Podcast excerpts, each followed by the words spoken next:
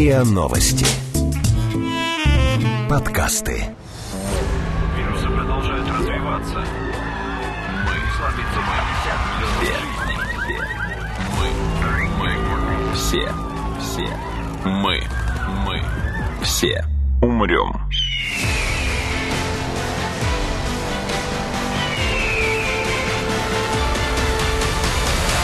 Мы все умрем.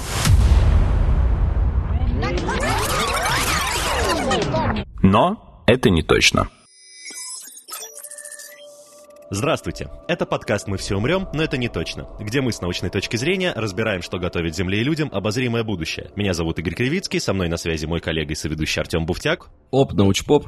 А наш сегодняшний гость – доктор психологических наук, профессор, зав. кафедры общей психологии Института экспериментальной психологии МГППУ Владимир Владимирович Селиванов. Это приветствие нам, к сожалению, пришлось записать уже после разговора с гостем, потому что через две минуты от начала нашей с ним беседы у меня дома вырубилось электричество, и Артему пришлось проводить этот выпуск одному. Поэтому не удивляйтесь, что не услышите меня до самого конца после этого начала. Однако, спойлер, выпуск вышел офигенным, и Артем большой молодец. Я должен публично снять перед ним шляпу. Он восхитительный коллега и самый лучший соведущий. Все, наслаждайтесь. Разговор вышел интеллектуальным. И я люблю такое.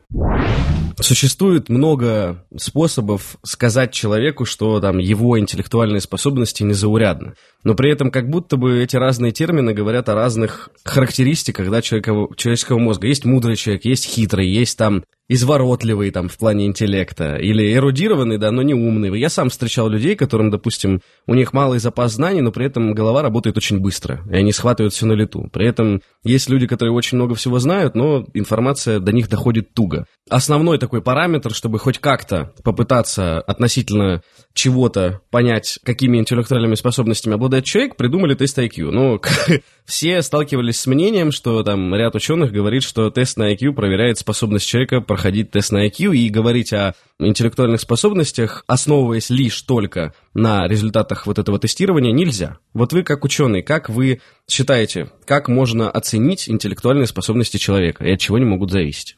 В настоящее время в психологии разработаны не так много, но есть все-таки надежные методики для диагностики именно познавательных способностей, когнитивных в том числе способностей. Угу. Как они определяются? Способности – это наши познавательные процессы, которые обобщаются в ходе решения задач тех или иных.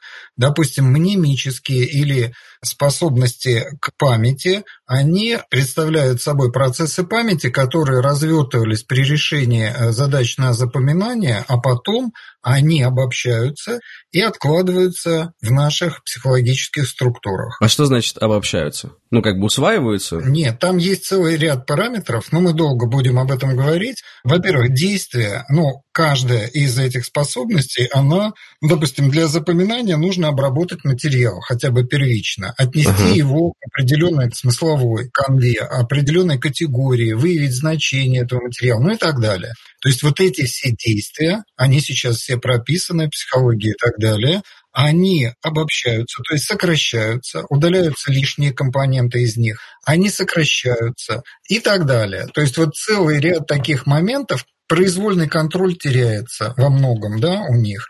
Вот это и есть обобщение действия. И вот в таком виде они откладываются и остаются у нас на всю жизнь. Это вот что касается памяти. Ну, допустим, памяти. Такая же ситуация по отношению к мышлению. Мышление, основное содержание – это процессы мышления. Анализ, синтез, обобщение, абстрагирование. Угу. То есть мы анализируем объекты, мы синтезируем определенные компоненты, которые выделили анализы. Мы то же самое обобщаем да, их. И вот эти же процессы, они сокращаются, уплотняются. Ну, например, вы много раз анализировали сумки, да, что в них есть кармашки, что в них есть там замочек какой-то, еще что-то. Если вам попадается новая сумка, у вас уже есть схема. Вот эта схема анализа сумок, это и есть ваша способность. Угу. Насколько она обобщена, насколько в нее как бы вмещаются именно все сумки, которые могут быть, даже без кармашек, да, и так далее, и так далее. Вот по сути, это и есть образование наших способностей. Это процесс обобщения мыслительных мнемических, перцептивных, это восприятие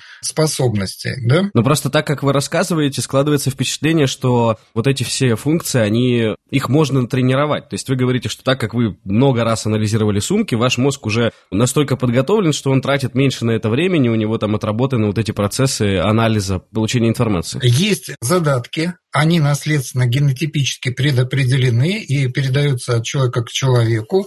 И вот они больше врожденные. Угу. А есть способности. А способности – это те психологические качества, которые предопределяют успешное выполнение определенного вида деятельности. Любой вид деятельности – это производство культуры. Вот, допустим, программирование или там корреспондент или еще. Таких раньше профессий вообще не было, так или нет?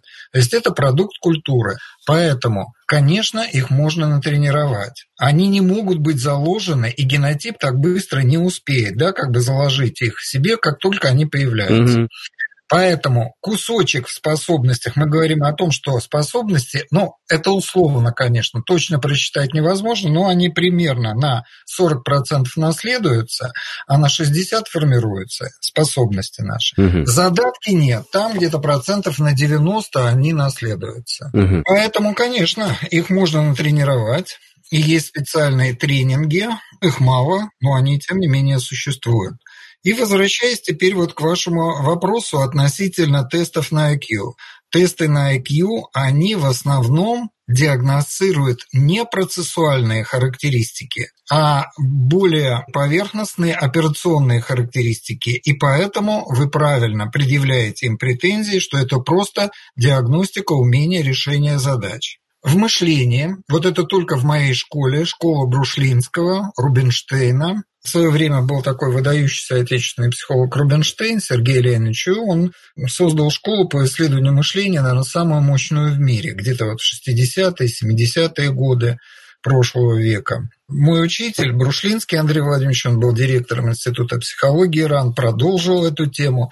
И вот смотрите, никто пока не выделяет в мышлении того, что выделяем мы. Мы выделяем первый уровень, самый такой глубокий, это процессы мышления, процессуальный уровень анализ, синтез, обобщение и анализ через синтез. Угу. Есть анализ через синтез – это когда мы анализируем объект через синтетический акт включения его в новую систему связи с другими. И таким образом мы выявляем новые свойства. Это основной механизм процесса мышления. Чтобы узнать свойства любого явления, допустим, что он тонет, да, мяч. Угу. Если мы смотрим визуально на него, нам этого недостаточно. Мы не узнаем, он вроде большой, может быть, так или нет, вроде плотный. У него должна быть плотность по визуальным параметрам больше, чем плотность воды. Он должен утонуть. А на самом деле он более легкий, да, плотность его меньше и так далее. Он будет плавать. Поэтому мы либо мысленно, либо реально взаимодействуем его, этот объект, то есть мяч, с водой, и выявляем таким образом новое свойство. У человека то же самое. Если мы хотим узнать, насколько развита наша способность, допустим, интеллектуальная, мы должны дать человеку взаимодействовать с чем-то, и чтобы он показал это свое свойство. Ну, например, на решении задач. Потому что мышление – это прежде всего решение задач. Вот он решает эти задачи, но смотрите, там, как правило, вы правильно говорите, процессуальных характеристик не содержится, когда он решает задачу. Мы можем посмотреть только решил, не решил в основном. А процессуальных, это вы имеете в виду, как, собственно говоря, и работает его мышление, то есть что оно из себя да, представляет? Да, да, да, в этом вся проблема. Мы смотрим только операционный уровень, как операции. Вот второй уровень – это операции мышления. Операции – это уже сформированные компоненты из процессов. Немножко сложно, конечно, но тем не менее развивает. Значит, вот они парные. Это будет у нас сложение, вычитание, в математические действия, умножение, деление и так далее. Если одна операция, мы прикладываем вторую противоположную, она уничтожает первую. Ну, допустим, 5 плюс минус 5 будет 0. Да? То есть плюс-минус, минус угу. уничтожает и так далее. То же самое умножение, деление, ну и ряд других вещей. Они уже более сформированы. Вот этот операционный уровень мы диагностируем в тестах на IQ. Угу. Внимание, но Тесты на IQ – это золотой фонд, я считаю, психологии. До сих пор почему? Там есть еще один параметр, который вы не учитываете. Это время решения. Время. Так. А сейчас показатель времени, мы снова к нему вернулись. Раньше отказались, 30-е годы, где-то 100 лет назад, психологи США, они сказали, что психофизиологические показатели являются важными для определения высших показателей интеллектуальных. А потом их раскритиковали, и это было правильно. Но с другой стороны, мы сейчас отчасти возвращаемся, потому что скоростные показатели – это свидетельство того, насколько согласованно у нас вот здесь, в нашей психике, работают разные функции. И для решения задач недостаточно только мыслительной работы. Нужна работа памяти, и возникает понятие интеллект. Нужна работа восприятия, воображения и так далее. Вот интеллект – это все познавательные наши процессы и функции, которые участвуют в решении задач. Сюда сразу могу сказать, вот по последнему исследованию мы его проводили с академиком РАН совместно сейчас нынешним директором Института психологии Ушаковым Дмитрием Викторовичем. Оказалось, что вот такие, как оперативная память, рабочая память. Рабочая память – это смесь кратко-долговременной памяти и региона прямого доступа. Это воображение, это перцептивные способности и плюс основной компонент, конечно, мышления и его процессуальные характеристики влияют обязательно на решение задач. То есть видите, насколько комплексным становится интеллект у нас, да? И теперь внимание. Если все вот эти компоненты внутри интеллекта работают хорошо, то он и быстро будет решать эти задачи. Скорость поэтому введена как золотой стандарт для диагностики IQ, да, поэтому они остаются до сих пор. Сейчас э, современные тесты на IQ они вычисляются точно так же IQ. Там умственный возраст делим на паспортный и умножаем на 100%, как еще предложил вот Бине и Симон – в 1905 году они создали вот эти первые тесты. Раз там в 3-4 года они обновляются. Угу. Поэтому они до сих пор остаются адекватным критерием интеллекта. Внимание! Но все равно самого главного, вот процессов мышления, они не диагностируют. Поэтому вы правильно говорите, что Человек может показать высокие данные по IQ, но он не будет способен решать, ну, допустим, там действительно серьезные, сложные какие-то задачи, которые требуют наука, действительно сложные не может решать задачи, которые требуют жизнь, его судьба, просто вот в реальной жизни, потому что там тоже встречаются другие субъекты, которые являются не менее сложными и ставят тоже определенные перед ним проблемы и так далее. Поэтому да, конечно, вот здесь и есть такое несоответствие. Мы все умрем.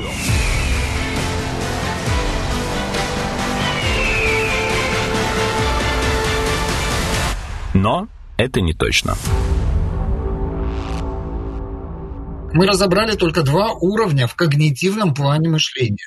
Значит, это процессуальный, исходный, самый главный, вот на который наша школа обращает особое внимание. Второй операционный, угу. он более устойчив, но тоже подвижен, лобилен. Операции погружены в процессы и могут изменяться за счет процессов.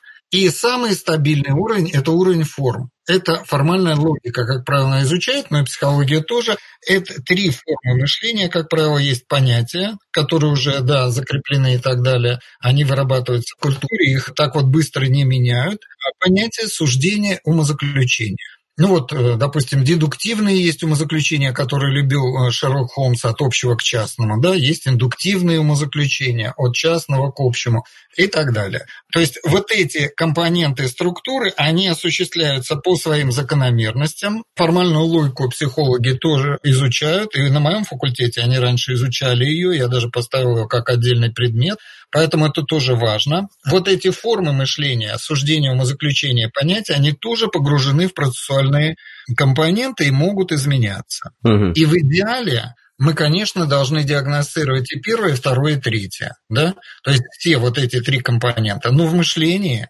мышление, я говорю, это процесс процессов. Мышление имеет дело с данными ощущений восприятий. Данные ощущения восприятий и нашей памяти – это что такое? Это образы, психические образы, которые человек создает.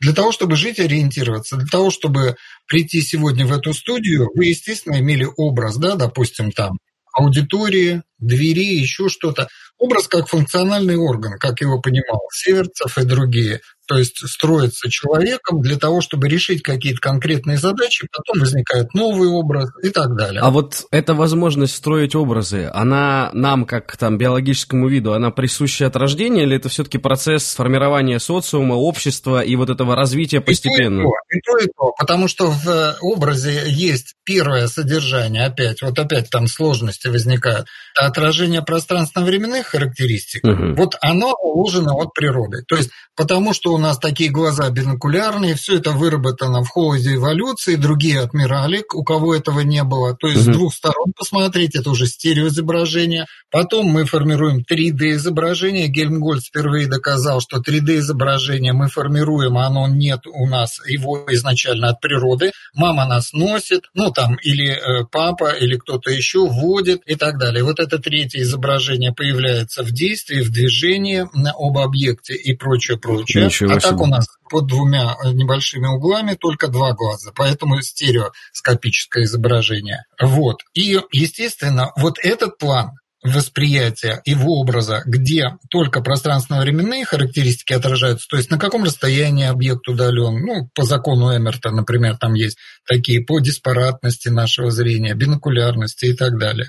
Это наследуется. Любой ребенок нормальный, который родился, нормальный, он обладает этой способностью и так далее почти с рождения, да. Но в образе фиксируется и пласт культуры а что это за объект, да, на нас действует? Допустим, часы. А это часы, может быть, моего дедушки любимого, да, который там их оставил по наследству своему внуку или сыну, а сын своему сыну и так далее, и так далее. И наполняется дополнительным смысловым содержанием, которое берется из опыта нашего бытия в той или иной среде социальной угу. вот в контексте семейном. Поэтому вот этот контекст, он больше интересен для психолога. Он, кстати, влияет на первый, на пространственно-временные характеристики отражения, как и первый влияет на второй, и он больше формируется. Он формируется в угу. жизни, к нему можно натренировать, и так далее, и так далее. Хорошо. Получается вот так, понимаете? И когда мы говорим вот в том числе об интеллекте, да, как способности решения задач, то оказывается, что он тоже подвижен. Вот Ушаков недавно говорил нам на конференции, есть такой Флин, европейский психолог, он обнаружил, что за последние 50 лет показатели считались в Европе и в США по тестам IQ наследуемыми в основном. То есть они не изменялись в течение там...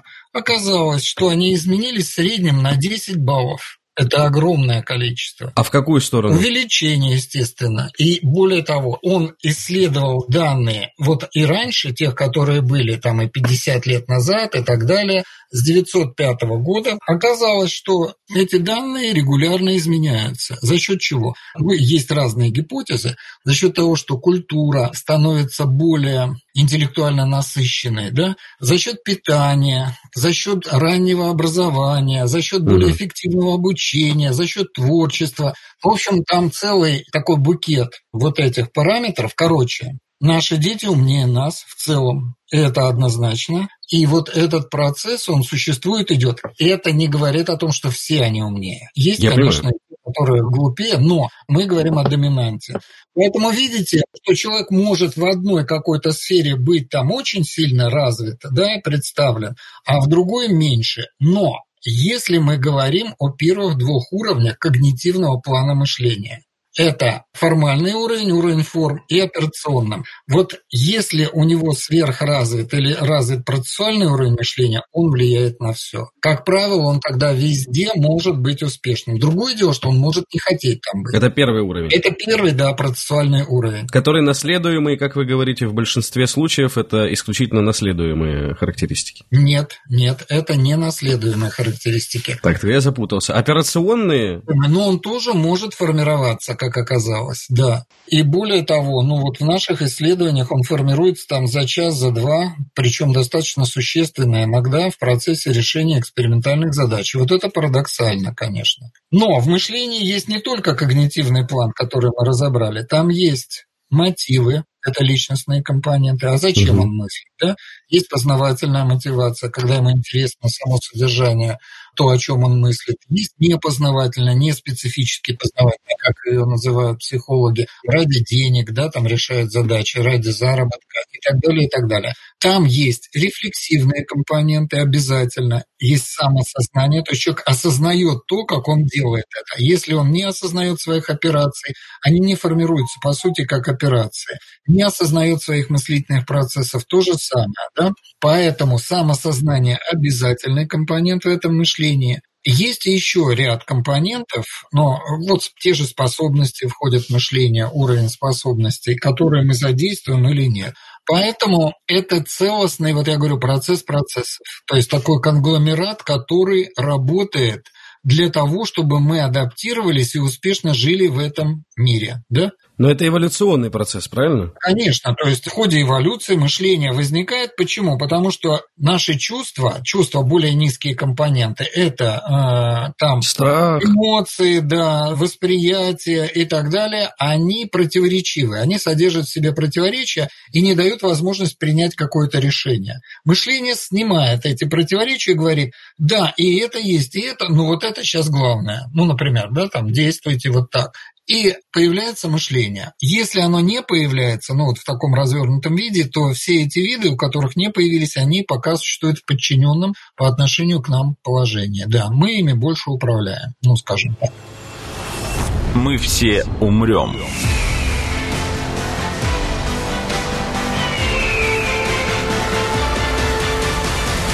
Но это не точно. Ну а почему вообще эволюционные эмоции у нас не пропали? Они же мешают в принятии решений. А вот и нет, вот я говорю, это конгломерат, да, который участвует. Тихомиров, Олег Константинович, он, к сожалению, уже умер. Он мой тоже был старший друг, он заведовал кафедрой общей психологии в МГУ, и он доказал, просто доказал, Показателем эмоций является КГР, кожно-гальваническая реакция. На самописце она идет вот как, ну, такая запись, да, стрелочки Скачки и, и падения. Да. Так вот, при сильной эмоции доказано, КГР падает. КГР входит в полиграф. То есть Полиграф – детектор лжи. Наверняка большинство слышали об этом. И вот если человек испытывает сильную эмоцию, а на самом деле он хочет ее скрыть, то полиграф это покажет. За счет чего? Там будет падение сильное КГР. Тихомиров обнаружил, что перед так. интеллектуальным решением задачи, перед, ну буквально за несколько там секунд, возникает резкое падение кожно-гальванической реакции. То есть до интеллектуального решения человек решает ее как бы в эмоциональном плане. И да, да, да, и появились предвосхищающие эмоции, так называемые, то есть те, которые предвосхищают наше решение. Поэтому эмоции – это не просто аккомпанемент, как мы раньше думали, сопровождение, угу. а это тот компонент, который участвует в процессе решения задачи. Более того, сами эмоции, которые мы испытываем по поводу познаваемого объекта, когда работаем внутри задачи, да, с ее содержанием. Там есть условия, есть требования задачи. Человек их постоянно соотносит, чтобы прийти к решению, найти какой-то вариант их соотнесения. Так вот, эмоции, когда возникают по поводу этих компонентов задачи, они осознаются и превращаются в когниции. Ну, допустим, когда вы осознаете свои эмоции, эмоция уже перестает быть противоположной так. мышлению, разуму, она выражается в форме когнитивной. И все, противоречие снимается, человеку легче становится. На этом основана практически вся терапия и идет движение постоянное. Вот такое эмоция переходит в когнитивный план, когнитивный план переходит в эмоции. Ну, то есть вы говорите о том, что эти, получается, процессы, они не взаимоисключающие, они взаимосвязаны. Абсолютно. На каких-то этапах, да, они взаимоисключают вот друг друга, но потом они начинают не только взаимодействовать. Один, наоборот, насыщается за счет другого. И угу. это уже доказано экспериментально, причем достаточно на хороших выборках и так далее. Просто смотрите, мне интересно, в процессе эволюции, ну, огромное количество ошибок, допустим, человек совершает на эмоциях. Там, допустим, зашел в занос на автомобиле и не смог холодно принять решение, не вышел из поворота. Или там, допустим, убегал от саблезубого тигра в джунглях и настолько запаниковал, что ноги запутались, упал. А если бы мы были, допустим, лишены эмоций, то мозг воспри... Ну, решал бы задачи без оглядки вот на эти эмоции. Они не вносили бы свою погрешность. Как так получилось, что в процессе эволюции не отказался наш наш мозг от этого? То есть это первичное, на фундаменте чего сформировались? Да, это правильно, абсолютно то, что вы говорите. Эмоции иногда мешают, но мы не отказались только потому, что есть не мешающие эмоции. Да, это я понял. Предвосхищающие, да. А они очень рядом с этими расположены, да, и если мы одни удалим, то вторые тоже умрут, ага. поэтому они не умирают пока. Но это как гипотеза. То есть на самом деле у нас есть и то, что нам вообще мешает по жизни. Ну и что? А иначе жизнь была бы скучна.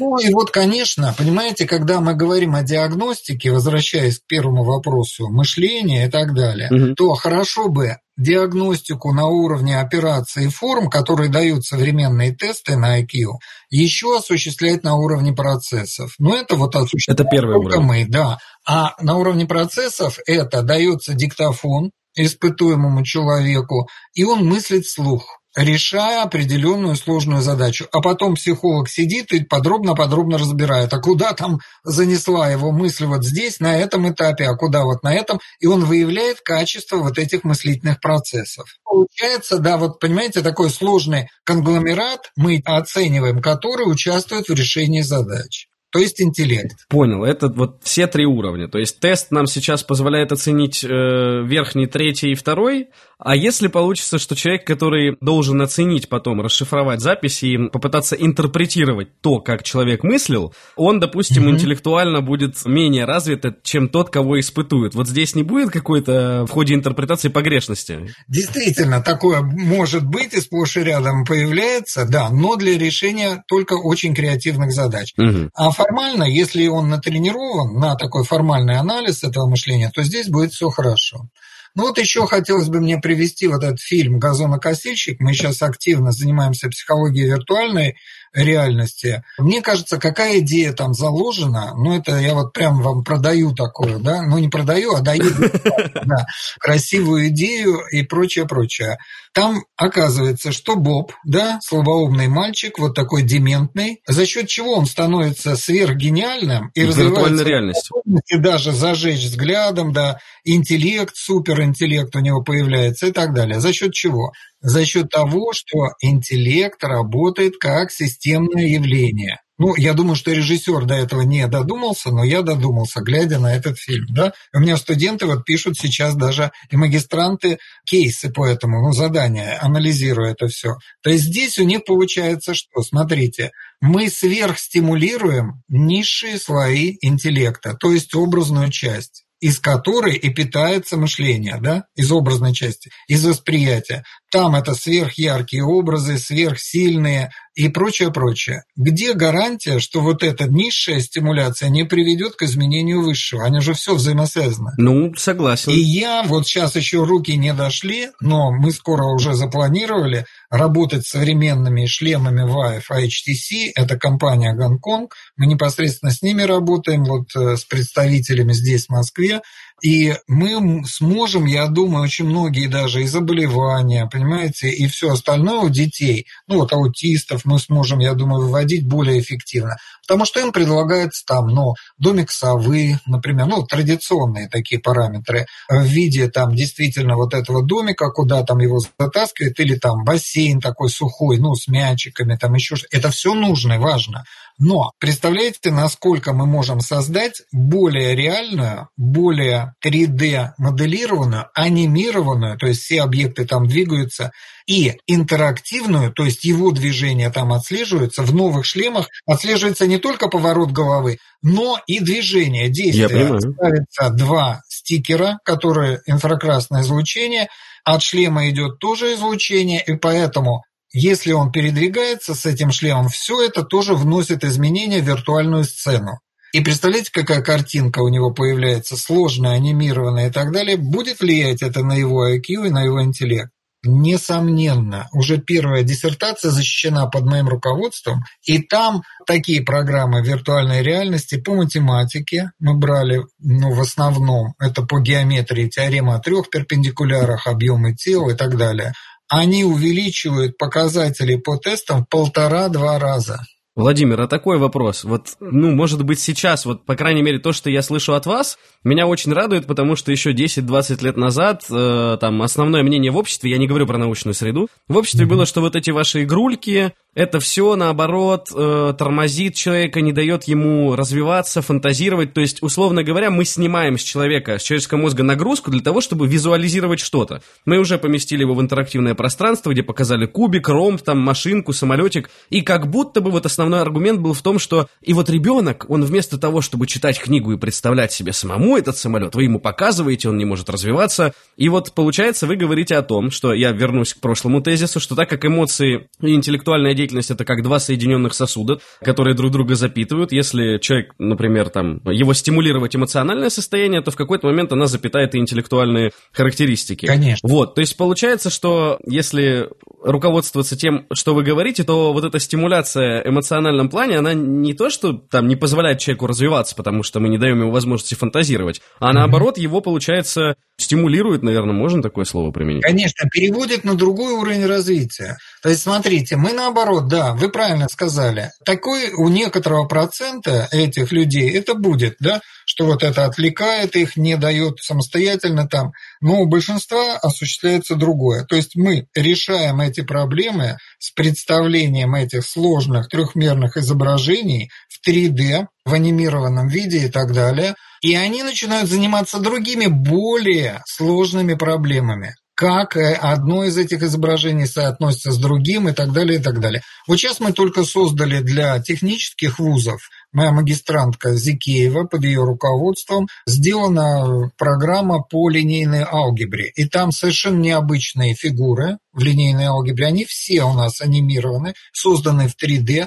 И студенты уже начинают заниматься еще более сложными вещами. Так они тратили свою энергию, условно говоря, ресурсы, да, на то, чтобы держать в памяти и так далее вот эти объекты необычные 3D. А сейчас нет, они уже да, как бы переходят на другой, новый, более высокий уровень. Мы все умрем.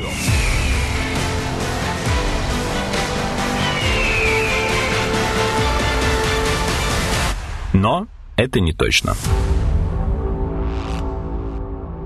То есть я правильно понимаю, что это как вот, допустим, с компьютером работает, что мы, допустим, если подключим еще один процессор, то снимем нагрузку на обработку каких-то данных. Абсолютно правильно. Здесь, показывая человеку вот эту фигуру, мы снимаем с мозга, получается, ту нагрузку, которую он тратил, как читая в учебнике, он представляет ромбик, а мы ему показываем ромб, и появляется ресурс, чтобы уже работать с ним. Слушайте, очень круто. Да. Хотя, в чем я тоже соглашусь, то есть здесь должен быть баланс. Например, факультет ВМК МГУ, вычислительной математики и кибернетики. Но рядом Мехмат, а здесь вот этот факультет, мой сын его заканчивал. Я просто почему знаю там более хорошо. Запрещено использование на вступительных и потом экзаменах калькуляторов. То есть они специально оставляют какой-то момент, вот как вы говорите, чтобы у них развивалась и вот эта способность, да?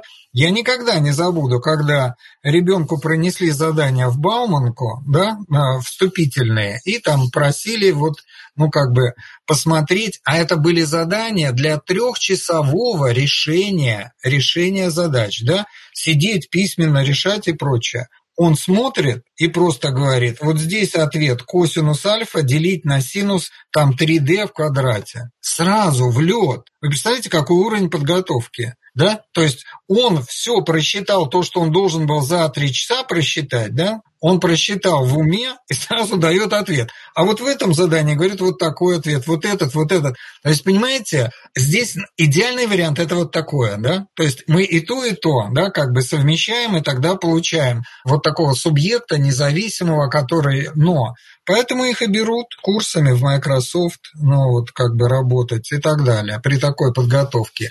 Но я говорю о том, что пока мы не готовы полностью вот так сделать здесь. Ну, например, в подготовке психологов или кого-то еще. То есть, конечно, вот эти гаджеты, условно говоря, и работа с ними нам нужна, как вот такие костыли, ну, условно говоря, даже не костыли, а может быть так, как э, какие-то ресурсные да, подушки, которые тебя поднимают, тебя держат, и ты уже начинаешь свою работу, ну, совершенно другого уровня, да, угу. на других основаниях, и в этом ничего дурного я не вижу. Хорошо, тогда у меня еще один вопрос, мне кажется, он как раз-таки будет здесь звучать логично. Эмоциональный интеллект интеллект. Это очень модное понятие, которым вот бравируют, его часто применяют. Как вы понимаете его, можно ли этот показатель считать научным? Как вот говорят, ну, у него развит эмоциональный интеллект. То есть, что это значит? Можно ли опираться на этот показатель? Как его считать и вообще на что он влияет?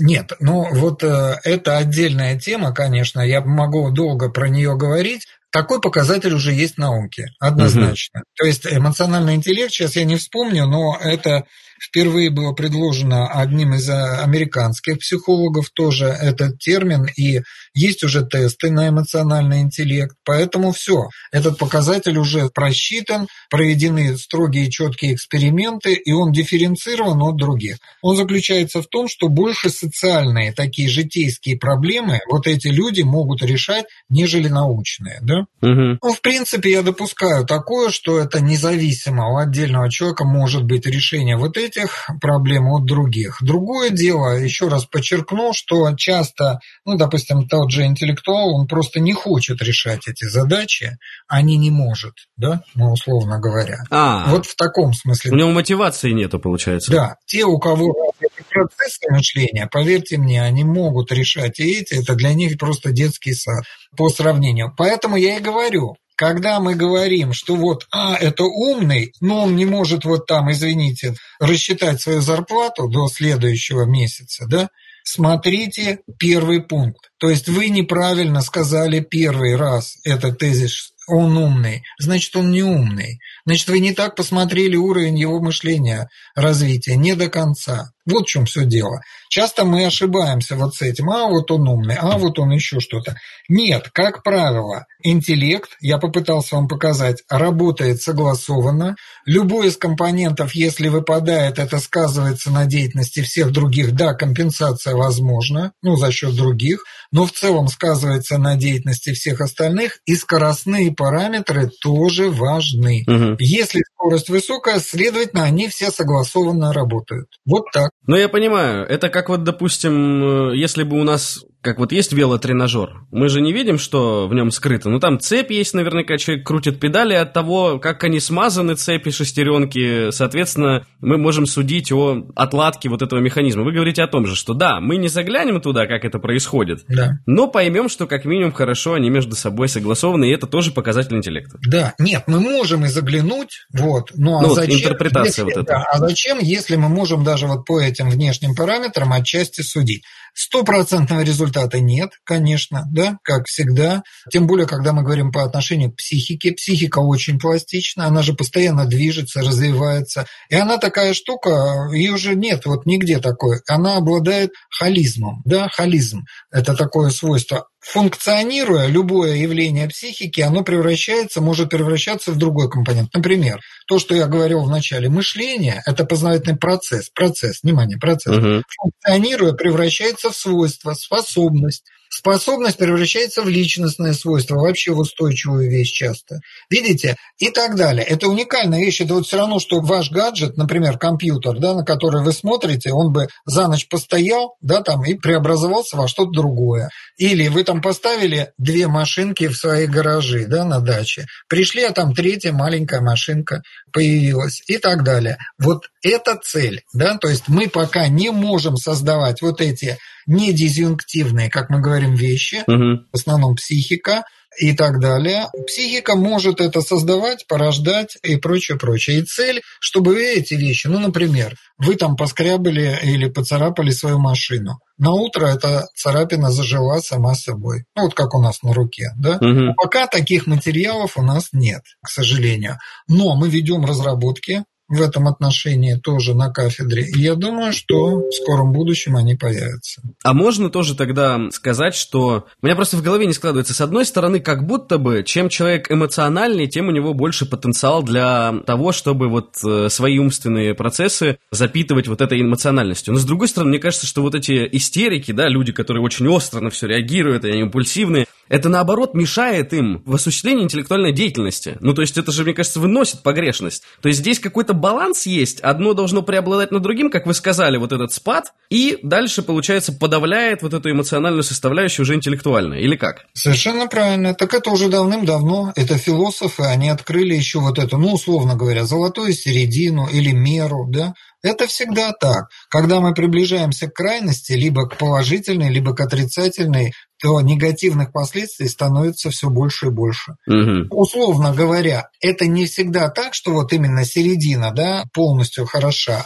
На каком-то этапе, может быть, лучше перейти к какой-то крайности, чтобы она, то есть, ну, допустим, поиспытывать очень сильные эмоции, чтобы отреагировать, да, ну, вот тот или иной компонент, как мы говорим, отреагировать гештальт в гештальт-терапии, а потом снова вернуться уже на среднее. Но все мы пограничники, как мы говорим, да, психологи, в психологическом отношении. Все люди то ближе к норме, то ближе к патологии. Но да-да-да, а как вы думали? Но ближе к норме все-таки чаще, гораздо чаще. В сторону патологии мы редко-редко когда. А если мы говорим о ненормальном развитии, то тогда там идет почти да, всегда в патологии. И редко-редко, когда в норму возвращается. Поэтому здесь, да, я совершенно с вами согласен. Эмоции – это подпитка, но когда они становятся чрезмерными, это тормоз. Угу. Но если взять двух людей, приблизительно, ну, мы как-то косвенно оценили то, что их интеллектуальные способности, они, ну, приблизительно равны.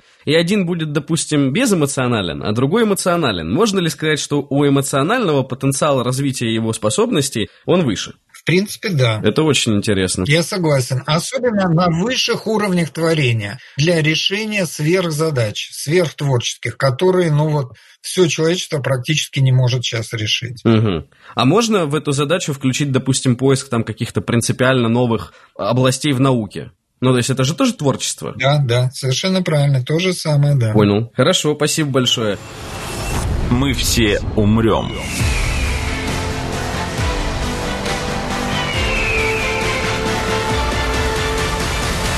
Но это не точно.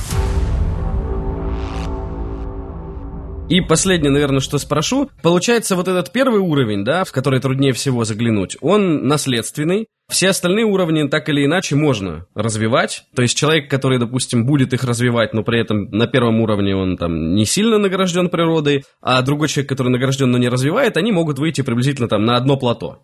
Ну вот, э, Артем, Значит, еще раз, вы сейчас пока демонстрируете традиционную такую точку зрения. Это вам не в укор по поводу наследственности, что она как бы... Есть два термина – наследуемый и врожденный. Врожденный тот, который появляется к моменту рождения уже, то есть зафиксирован в генах и так далее. То есть они вот, они перемешались, наши вот эти гены, когда ребенка зачали, или как? Нет, нет, нет. Наследуемый может проявиться с 14 лет, например, да, и там с 20 лет и прочее, прочее. Ну, склонность, например, к раковым заболеваниям. То есть это два разных понятия. Угу. Но главное, даже если мы берем термин «врожденный», сами генетики, они понимают это по-другому. Внимание, гены модифицируются и очень существенно изменяются в ходе нашей жизни. Происходит, да-да-да, происходит метилирование генов так называемых. Чем больше у человека образования, чем оно качественнее и так далее, тем метилирование генов больше, CH3 добавляется на аллели, геном увеличивается, теломера сама увеличивается, то есть там больше нуклеотидов, да, и так далее. А это говорит о продолжительности жизни вообще человека.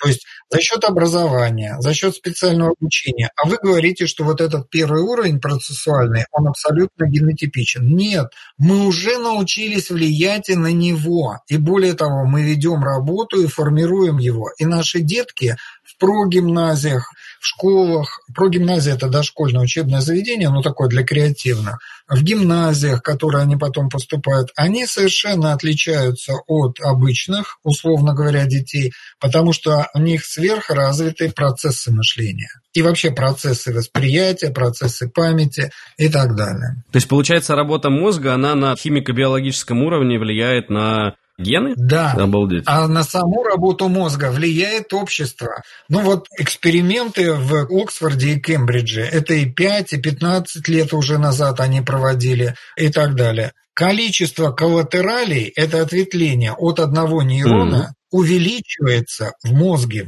внутри мозга.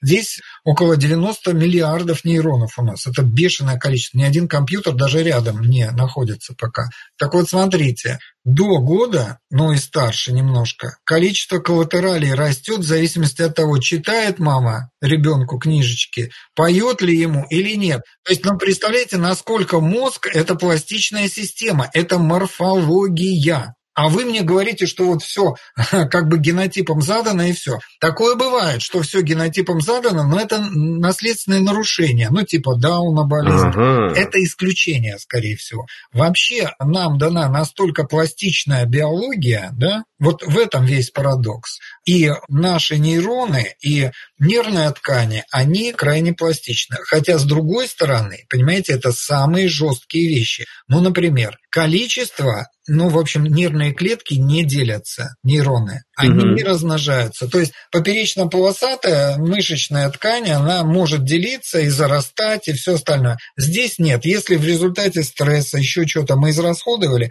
даже в результате алкоголя, вы выпили там 200 граммов водки, вы уничтожили несколько десятков тысяч нейронов. Все. А их уже, они не восстановятся. Но их функции берут другие. Там 90 миллиардов, представьте себе. Там их, ну как марля такая, да, они все переплетены вот за счет этого. Но вот покуда они живы, ну, условно говоря, да, если над ними не издеваться, они очень да. И Марли начинает развиваться там, да, вот как баньяновый лес, как интернет. То есть там куча ответвлений вот этих корней, они друг с другом переплетаются, эти дендритики, нейрончики взаимодействуют между собой и так далее, и так далее. Поэтому я с вами соглашусь, но если мы вот так динамично будем понимать наследственность. Угу, я понял. То есть за счет метилирования генов.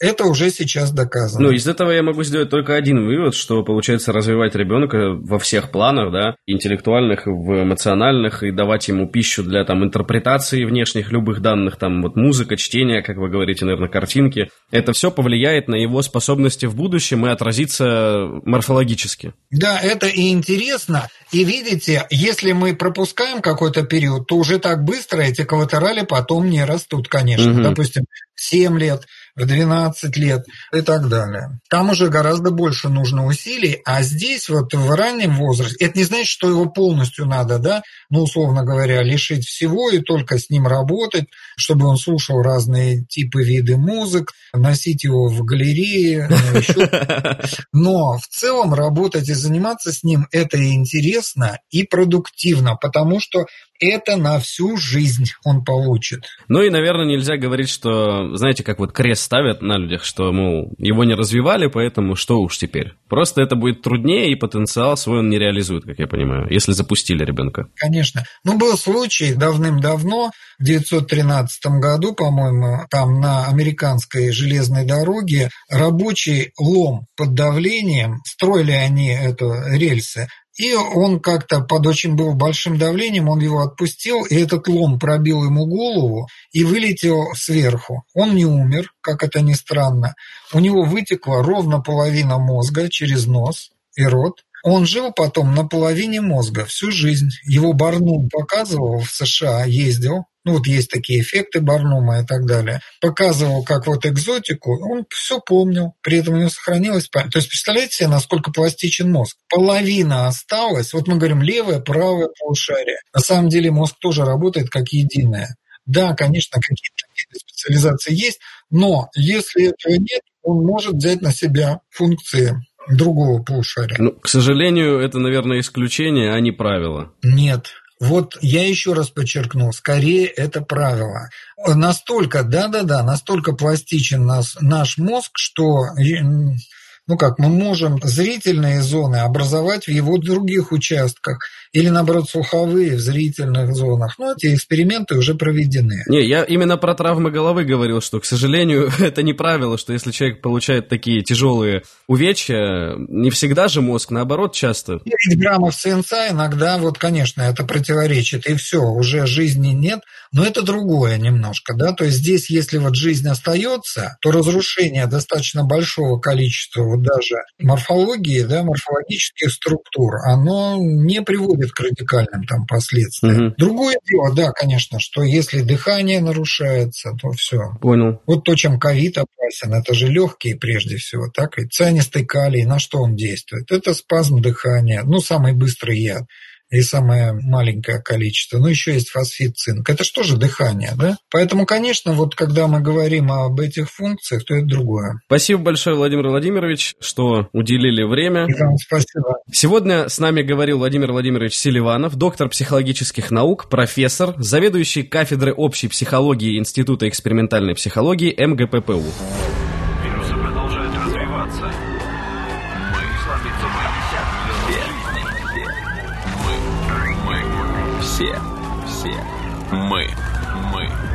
Все умрем.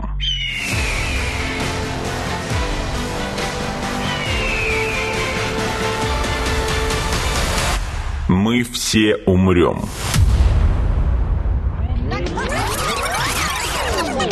Но это не точно.